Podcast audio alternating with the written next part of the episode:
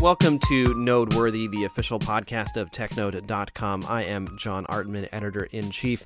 This week we are looking forward and looking backwards. We're going to be starting off talking a little bit about the top three fails of technology in China, and then we're also going to be looking at some of the most expected IPOs um, to come from technology in China. Um, but first, we're talking with Masha about the top three fails. So, so Masha, what what uh, inspired you to write this story? Well, uh, it's the end of the year, and of course, uh, everybody is looking back and seeing what they did good, what they did bad, and I'm guessing for some companies, it's been a great year. Uh, for Tencent, certainly, it it reached a 500 billion dollars valuation mark for for a brief time. It was great for Toutiao. It was great for Alibaba and uh, Didi. But then there was those who didn't have such a great year. So uh, we all heard about uh, LeEco, uh, he had, uh, the company has had a terrible year. Uh, then there was uh, a number of uh, bike sharing firms from which I chose BlueGoGo because uh, at some point they were the third largest bike rental company in China. And the last one, I chose Bitcoin exchanges. Although, to be honest, uh, they might not have it that bad. Yeah, they might. They might. They might not. Um, but I think that you know, looking at LeEco to start off, um, they were probably the biggest fail uh, of the entire year. Um, you know, starting in October with the the open letter from uh, YT YT Jia Jia Yueting. Um, you know, I mean, I think it was really brave of him to come out and and say that to. Um, um, to show very very clearly um, you know that that the company is having problems but they just never recovered from that. Yeah it's true. Uh, in this last letter uh, YT Jia he blamed actually all of his financial woes on a bank uh, that sued uh, LeEco for for being late on a payment but I think it's a it's kind of a simplified uh, way of viewing. They, they, have been in trouble for a while. There were even reports that the, even before their financial troubles, they were shuffling funds between subsidiaries to to cover losses and to present themselves in a good light. And then uh, we also had a great uh, uh article about how they failed to globalize themselves, what what mistakes they ma- made uh, during their um, during their expansion. Yeah, and that's and that's the real thing. I mean, I think that you know we were we were lucky enough to have um, Elliot Zagman, who um, is actually a, a, an old friend of mine. He and I have been uh, living in Beijing for about the same uh, amount of time. We used to uh, to work together when we were teaching English, um, and I think that we were pretty lucky because you know he had been working at LeEco um, as a globalization human resources trainer, so helping helping executives um, to better understand how to communicate a- across cultures, um, but then also providing you know some some kind of um, some business training as well. And so you know he was able to see firsthand the the promise of LeEco, and I think and, and as and as well as you know their their failure to really live up to that potential. You know I think Elliot's the kind of guy he's not going to get into something unless he believes it. Um, and you know I think that that from from what he has told me um, there was a lot of potential, and that YT had this this really great vision, and that you know um, that, that that the way that he spoke about things, it was very inspiring and, and very compelling. Um, but then when it came down to to execution, when it came down to uh, creating a, a successful culture, they just just not were not really able to um, live up to to even what even what they wanted. You know, they wanted to have a transparent culture. Uh, they wanted to have. Um, I think I think the Chinese term is is huafen, um, so they, they wanted to you know um, increase the amount of synergy and interaction between business partner to be between um, business units and departments and things. But then you know as things began to to fall uh, it, it turned into uh, political infighting. Yeah, that's true. It turned into one of those situations where where the office just doesn't doesn't communicate between each other, and you have a whole mess. Exactly, exactly. And now, and now we have, now we have him. He's he's in the states. He's been ordered by the uh, the Chinese government to uh, return to uh, China um, in order to repay his debts and uh, deal with other legal and financial matters. But basically, ha- he has seemingly um, ignored that completely. Yeah, he he has sent his wife and his brother to take care of his uh, debts. He has been blacklisted in China. Um, uh, he has also transferred uh, his shares in Faraday Future to his nephew uh, in hopes that the company won't be involved with the legal action. So yeah, the the the story is still unraveling. I still I think it's gonna the soap opera will unfortunately continue into 2018. Yeah, and that's the th- I mean, so so basically, in, in what the, what they had to do was um, split off um, part of the company. So the, the, the the only profitable part of the company right now is the the video arm. So they split that off, um, and uh, YT YT is no longer CEO. Instead, he is um, in the states focusing on on Faraday Future which seems to be going okay. Um, it's it's really kind of hard to tell um, how that is going. I mean, there have been lots of reports about um, financial problems, um, senior management leaving, um, but then just this week at CES, they had a um, like a private test drive event for um, some some Chinese media and some uh, some U.S. media. Um, so the fact that they're able to do that does mean that that they're they're able to make they've been able to make some progress. They're uh, they're not completely out. Of course, it's a huge difference from the reveal of Faraday Future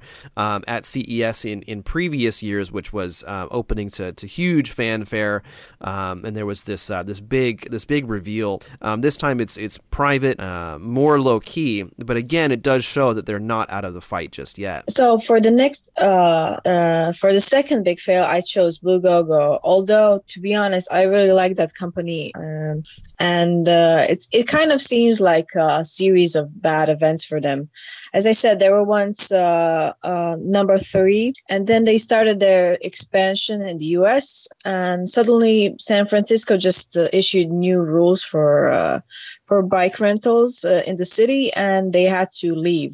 So, unfortunately, this uh, this affected their business a lot. And later on, they couldn't. They were waiting for. Um, sorry later on they were waiting for a financing round which never came through. And uh, in the end uh, in uh, around september or october they finally um, they finally uh, said that uh, they cannot pay out their workers or or pay out user deposits.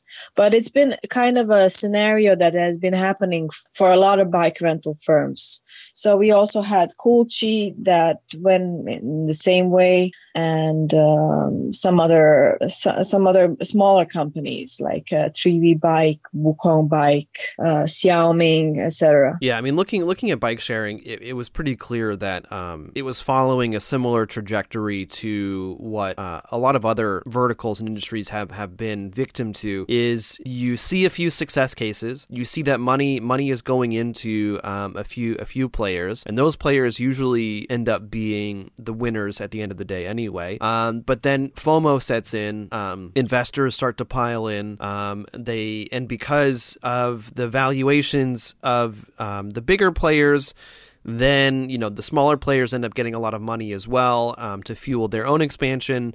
Um, the cycle continues until it starts to cool off, until it's, it's quite clear that the business model doesn't make any sense, until uh, investors are no longer willing to uh, finance uh, what doesn't seem to be a, a successful business. Um, and in the case of, of Blue Gogo, I actually am very surprised to see that um, that that it did end up in failure. Um, as you said, Masha, you know they were number three. Um, they were also backed by some pretty big uh, VCs with very good track records. Um, so it was it was surprising to see that that they have not done so well. But then at the same time, we look at the bike rental industry in general. And it seems like neither, there's really no company at this point that's really doing all that great. Um, you know, there was this great piece in Caixin a couple weeks ago. Um, it was all from one source, so of course take it with a grain of salt. Um, but this source was basically telling Caixin that that both OFO and Mobike um, have been using user deposits to uh, to finance their operations, which they're not supposed to do. Uh, by government order, uh, deposits are not supposed to be used to finance operation costs. Um, and then and then you look at you know uh, OFO. They um, apparently again according to this very same source, they burned through um, almost all of their money at this point. They they have um, only tens of millions of renminbi left, um, whereas uh, Mobike has hundreds of millions. Um, and then and then you look just just recently, uh, you know, one a major investor um, in OFO um, has has basically decided to sell a bunch of his shares. Yeah, it's an interesting situation, and also uh, OFO, both OFO and Mobike have been under a lot of pressure to merge. So uh, it's kind of seen as a as a way out for investors and uh, uh a good solution for these companies to finally um, start making some money. Actually, there were two two bike sharing firms that made it through this uh, this big uh, bike rental boom uh, uh, that actually merged and they succeeded to to remain on the market. Those were YoOn and Hello Bike. So Hello Bike just uh, announced that it's gotten uh, another financing round and they're still on the market. So that means uh, the merger actually worked. Yeah, exactly. Well, I mean, Yo YoOn is an, is an interesting story because they are actually a um, part of a uh, state-owned enterprise uh, based in in Changzhou, um, and they were already doing um, bike bike sharing. So Changzhou was already doing bike sharing uh, before this this vertical really took off. Um, and Yo YoOn was um, was was their their their bike sharing unit, um, and they ended up they ended up doing an IPO, a fairly small IPO uh, in the mainland, um, and so and then they ended up, as you said, buying Hello Bike or, or merging with them. And so I think that that really number one, I mean, Yo Yo YoOn, they they weren't trying to be the biggest one. Um, they they were just trying to um, survive and, and build a sustainable business, uh, in, in particular in Changzhou and and in that area. So I think that um, that's it's, it's just really the, the, the big the big difference there is that they, they were able to to build that sustainable business, whereas OFO, Mobike, BlueGoGo, and all these other players they were doing kind of the typical thing, just grow as quickly as possible and figure out profitability um, later. But it's interesting now because you even have so so with BlueGoGo, uh, DiDi uh, made a fairly large investment in BlueGoGo and is purchasing their bike rental units. So DiDi is going to have have is going to operate BlueGoGo, um, and then they're and then they're saying that they're going to have their own bike rental operation. So they're going to have BlueGoGo, their own DD branded bike rental operations, and as as we learned just uh, just a few days ago, they're also going into to electric bikes. And so I think that if DD is going into this space, that does mean that bike rentals are viable. That that it is, and it is going to be a fairly important part of DD's business. I mean, DD is a is a stable company. They've they've uh, they've grown very very quickly, uh, and now it's just a question of of finding uh, those new opportunities and, and and building moats, making sure that they're not going to be um, disrupted. But you know, they are perfectly placed. Um, to to offer kind of this this end to end, if you will, mobility solution. So if you want to go, you know, a couple of kilometers, you can uh, rent one of their bikes. If you want to go, you know, five to eight kilometers, you can rent one of their electric bikes. If you want to go further than that, you can rent a car um, of some of some type. And then of course they do have other um, mobility solutions, including you know the um, the uh, shuttle buses for for for companies and, and and things like that. And so I think that if DiDi is getting into it, it definitely shows that that bike rentals in general are here to stay. That's right. So the last, uh, my last tech fail was actually Bitcoin exchanges. So we all remember that in September, uh, initial coin offerings were banned. Uh, uh actually, the story behind ICOs in China is quite interesting. There were so many of them, and they had such weird propositions that uh, um, I mean, it was clear that regulation would have to settle that. After that, uh, Bitcoin exchanges, uh, the three biggest one, OKCoin, Huobi, BTCC, uh, they were forced to close shop. And then um, to counter that, ma- many small Chinese traders were uh, were exchanging uh, Bitcoin peer to peer and on private over the counter counter market. But as we learned uh, recently, uh, those small scale markets are beginning to close down. So it appears that uh, and the, the, government is not going to tolerate uh, Bitcoin exchange in any sort of form. Um, so the last move from uh, uh, People's Bank of China was to kind of uh, signal to to Bitcoin miners that the practice is not going to be supported anymore. So uh, we'll still have to see if uh, if the miners are going to have to close shop or what will happen next. Yeah, it does seem that um, what's what has happened with uh, with Bitcoin mining is that the central government has said to um, the provinces that they are in charge of regulating uh, energy usage, um, and so it does seem that that there is this po- there is a possibility that mining might have to exit China, uh, depending on electricity prices and depending on whether the government decides to to raise these electricity prices um, here here in China. So so far, I mean, so the the the Bitcoin and cryptocurrency exchanges have been sh- uh, shut down. Um, uh, most of them have actually moved to South Korea um, or Japan, um, so still fairly close to China. Um, the miners are still active, and just recently, a court in Beijing has ruled that people are free to trade Bitcoin, uh, Bitcoin to, to RMB specifically, or, or vice versa. Um, also, I have it on good authority that it is still very possible to buy Bitcoin and other cryptocurrencies um, with renminbi here in China. So, it, it's it's it's I think that right now at least Bitcoin and crypto speculation has been kind of pushed underground, but the the actual future of these cryptocurrencies in China is still very much up in the air.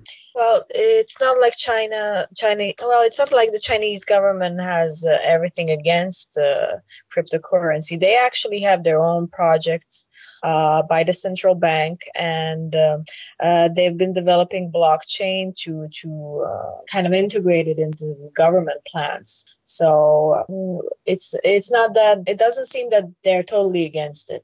And then again, these exchanges they, they also made some pretty good moves. Uh, uh, Japan is a lot more open to Bitcoin exchanges, and one of the one of the Bitcoin exchanges, BTCC, they they have they they have sorry no. One of the bitcoin exchanges huobi they they are even expanding their cryptocurrency ex- exchange uh, with the help of japanese financial institution sbi uh, other ones as you said they moved either to korea to japan or to some offshore locations like cayman islands and things like that. Yeah, exactly. And also, you know, I, I don't think that that um, ultimately the Chinese government is not against blockchain as a technology. Uh, as you say, you know, the, the, the PBOC is very very bullish, um, and they are really pushing uh, for this technology to be implemented, in particular when it comes to um, some type of digital fiat RMB. Um, so they are very interested in implementing this type of technology. What they do not want is uh, out of control speculation that leads to um, you know economic instability and volatility, right? And so so as as people begin to either uh, make a lot of money, lose a lot of money, um, that all of this volatility is going to have impact on on the broader economy, and that's really what they do not want. They do not want some type of instability, and so you know you look at all the volatility that happens. Um, I think just yesterday, you know, um, Bitcoin dropped by fifty percent, and so you know Bitcoin is is by its very nature since the beginning has been extremely volatile, and so if you have more people getting into this, it could have some serious impacts, and and you also have to remember the timing. Um, the Bitcoin exchanges, the ban on ICOs came just before the 19th uh, Party Congress, the biggest political event um, in China every five years, um, and, and in this year especially, you know, with uh, Xi Jinping uh, being raised to, you know, uh, founding father status of China, um, it was super important for the government to make sure that nothing um, went wrong. And in this case, that was that meant um, banning ICOs and shutting down the exchanges. All right, well, Masha, thank you so much for uh, for telling us a little bit about the top fails of technology here in China, 2017. Thank you, John.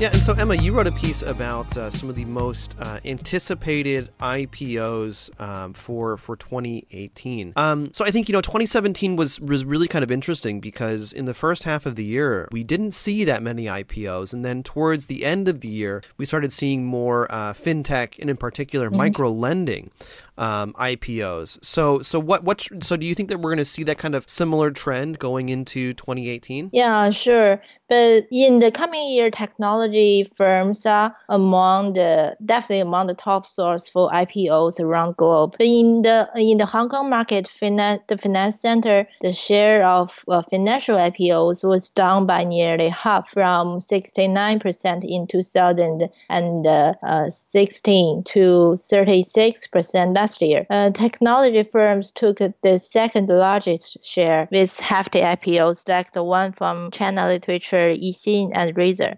Also, this share uh, doesn't include the 11 billion Hong Kong dollar IPO of ZhongAn Online Insurance because it's calculated in the insurance category, which effectively, effectively put it as the third largest IPO category last year. Um, also, a similar trend is seen in the US. Tech IPO shares raised 24%, replacing finance as the uh, second largest source. The value of tech IPOs increased threefold uh, in the past year. Uh, uh Airbnb, Airbnb, Dropbox, Lyft, and Pinterest are some of the most at, uh, most anticipated firms from the local market. Uh, China, Chinese investors' enthusiasm is reflected in the nine tech and internet IPOs on the main, main board. The average public oversubscription rate was more than 300 times. But the experts pointed out that uh, tech stocks tend to be more volatile in nature and uh, compared with stocks of real estate backed business. ZhongAn Online uh, Insurance, China Literature, Yixin Group, Razer, in Hong Kong market, Qudian and Sogou in US market all recorded downward trajectory after surging to peaks in their first trading sessions after their debut. Yeah. Interesting. Interesting. So so looking looking at I mean ZhongAn I, th- I think is an interesting um, an interesting beast because as you say it's technically in the insurance category but mm-hmm. it's it's backed by technology companies and, it, and it's an online um, insurance insurance product. Um, but looking looking at 2018, I mean, like where where do you, what do you, what are the top uh, most expected IPOs, and and how likely do you think we're going to see them uh, actually happen? Yeah, the most uh, uh anticipated IPOs from Chinese tech companies, as I mentioned, there's uh, uh, Ant Financial and Xiaomi. Yeah, uh, actually, the Xiaomi there's the latest latest updating uh, from Xiaomi's IPOs. Um, some of Xiaomi's IPO is rumored to bring its valuation to 2,200 uh, US dollars. It's doubling the estimations made by bankers in late last year. Uh, a source close to Xiaomi's senior executive are claiming that Xiaomi has decided to set its IPO for the second half of this year. So they're definitely going to do it then. Yeah. Well, that's that's that's exciting news. I remember when uh, when Xiaomi first uh, were first launched, I was super super bullish on them. Mm-hmm. Um, obviously, they've they've they've had their ups and downs, um, but it does seem that they're that they've been able to uh, get get back on track this past year. Um, so yeah, and also one of the one of the big ones um, I think is also um, Ant Financial, and, and, of course you know the the Ant Financial IPO. The, one of the big questions is where is it going to be? And now, just recently, we heard that um, Alibaba is in talks with um, Hong Kong to list there as well. So they're going to have a, a listing um, in the U.S. Uh, that they already have, that they, they, they went IPO in 2014 in, in Hong Kong. So, so how likely do you think that Ant Financial is going to list in Hong Kong? Yeah, uh, Ant Financial's IPO has been rumored for years, but uh, uh, it's definitely most anticipated one uh, with the high market valuation, which is, expected to reach uh, 75 billion US dollars. But uh, since uh, the company's uh, CEO Jack Ma has uh, uh, that publicly in last year, the, the company is the IPO schedule is not clear. last in late last year, Jack Ma has put a halt to the year's rumors about the imminent imminent IPO for uh, Alibaba's payment arm, but uh, he says this won't be happen in one or two years. But since it's rumored for a long time, we won't we won't be surprised if they do. Yeah, and we won't be surprised if they don't. if they don't either. Um, but certainly, you know, you look at recent statements from um, from Jack Ma. Um, you know, as I said, um, they are considering Hong Kong now, and so the fact that that that he's making comments about them considering Hong Kong um, at the very least means that they're thinking about it. And, and, and, and of course, I mean, you know, of course they've been thinking about it, but the fact that they're making making public um, public statements about it does does kind of show that they're getting closer to making a decision about setting setting a date and actually um, about about um, putting Ant Financial or, or other subsidiaries uh, on on the market. Um, yeah. But, also, also the the Hong Kong market is uh, industry analyst has predicted predicted a rebound of Hong Kong market for the coming years because uh, 2000 and uh, 17 is a disappointing year for Hong Kong as a fundraising hub. Uh, they recorded lowest level since 2012. But, uh, but the surge in the coming year for Hong Kong market is expected to as high as 48%. It's mainly triggered by two factors. The Hong Kong Exchange IPO rule change, uh, changes. It allows dual class uh, share and uh, China lifting the ban on share sales of owners of state-owned enterprises. So uh, this may uh, uh, attract a large group of Chinese tech companies to choose Hong Kong over other markets. And I think for for um, Alibaba in particular, it was that uh, Hong Kong does not allow uh, or did not allow dual class shares. Um, you know, basically, which um, allows certain founders and um, other other people to um, effectively have more control uh, over the company um, than than a regular stockholder.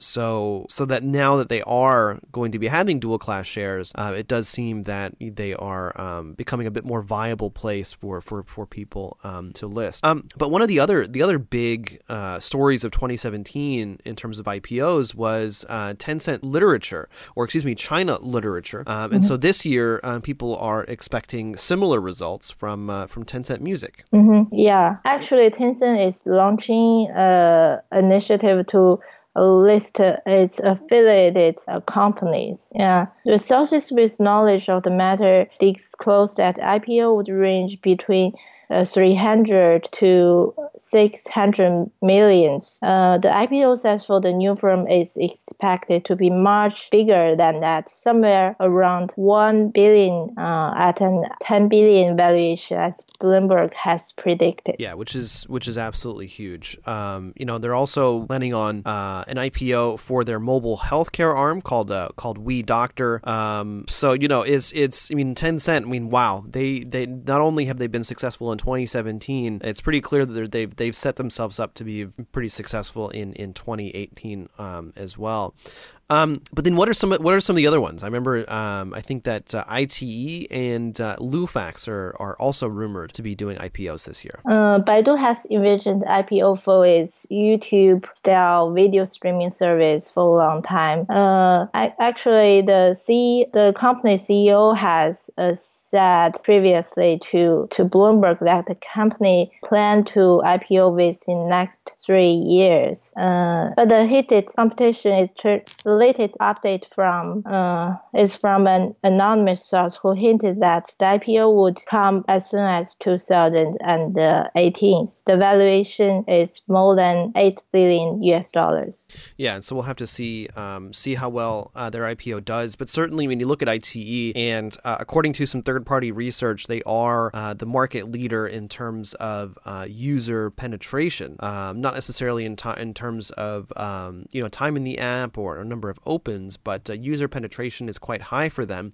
Um, and they, they, they, they have they have had some really interesting um, IPs. Uh, in, in particular, yeah. last year there was the big uh, uh, what was it called? Uh, China what's it called? It's uh, the rap the rap rap channel. So so rap. so so last year there was this really popular um, IP called the Rap of China, which was you know a mm-hmm. reality reality TV show about you know a um, you know rap competition uh, in China, yeah. and rap itself has become quite um, quite popular. And so I think that that iQIYI they've shown that they're able to create some very um, sticky content, and you know yeah. it, I think that any IPO that they do should should be able to reflect that. Yeah. In addition to the self-generated contents. They are also reaching partnerships with uh, overseas platforms like uh, Netflix. Yeah. Yeah, exactly, exactly. Um, so where, yeah, I mean, like, uh, you know, both, uh, you know, QQ, QQ Video, owned by Tencent, and iQIYI, they've done, they've spent a lot of money on um, signing licensing deals and and things like that. Um, and so it's really kind of interesting to see how, um, as compared to you know Western players, you know YouTube, which is almost all user generated, um, mm-hmm. Now they're they're they're doing some of their own content. Um, and then Netflix, which is you know uh, all all third party content through through licensing deals and things like that. Whereas in, in China there is this kind of interesting mix of uh, user generated content, uh, self generated content. So you know they they have their own studios, and then uh, content through through uh, licensing.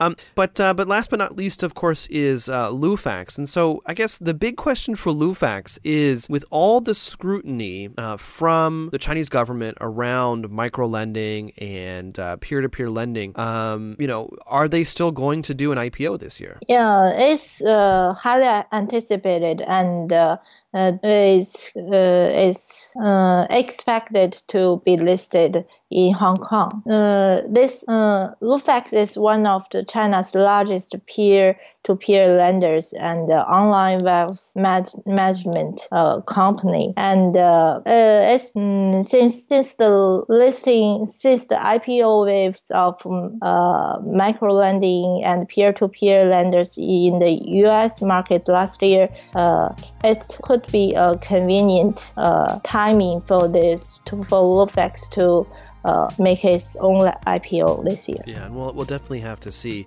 Um, well, Emma, thank you so much for telling us about uh, anticipated IPOs in 2018. Yeah, thank you. And that's about all the time we have for this episode of Noteworthy. As always, if you enjoyed this episode, we'd really appreciate it if you gave us a review on iTunes, or if you're on Pocket Casts or Overcast, you can uh, tap on that star button and it will recommend this episode to your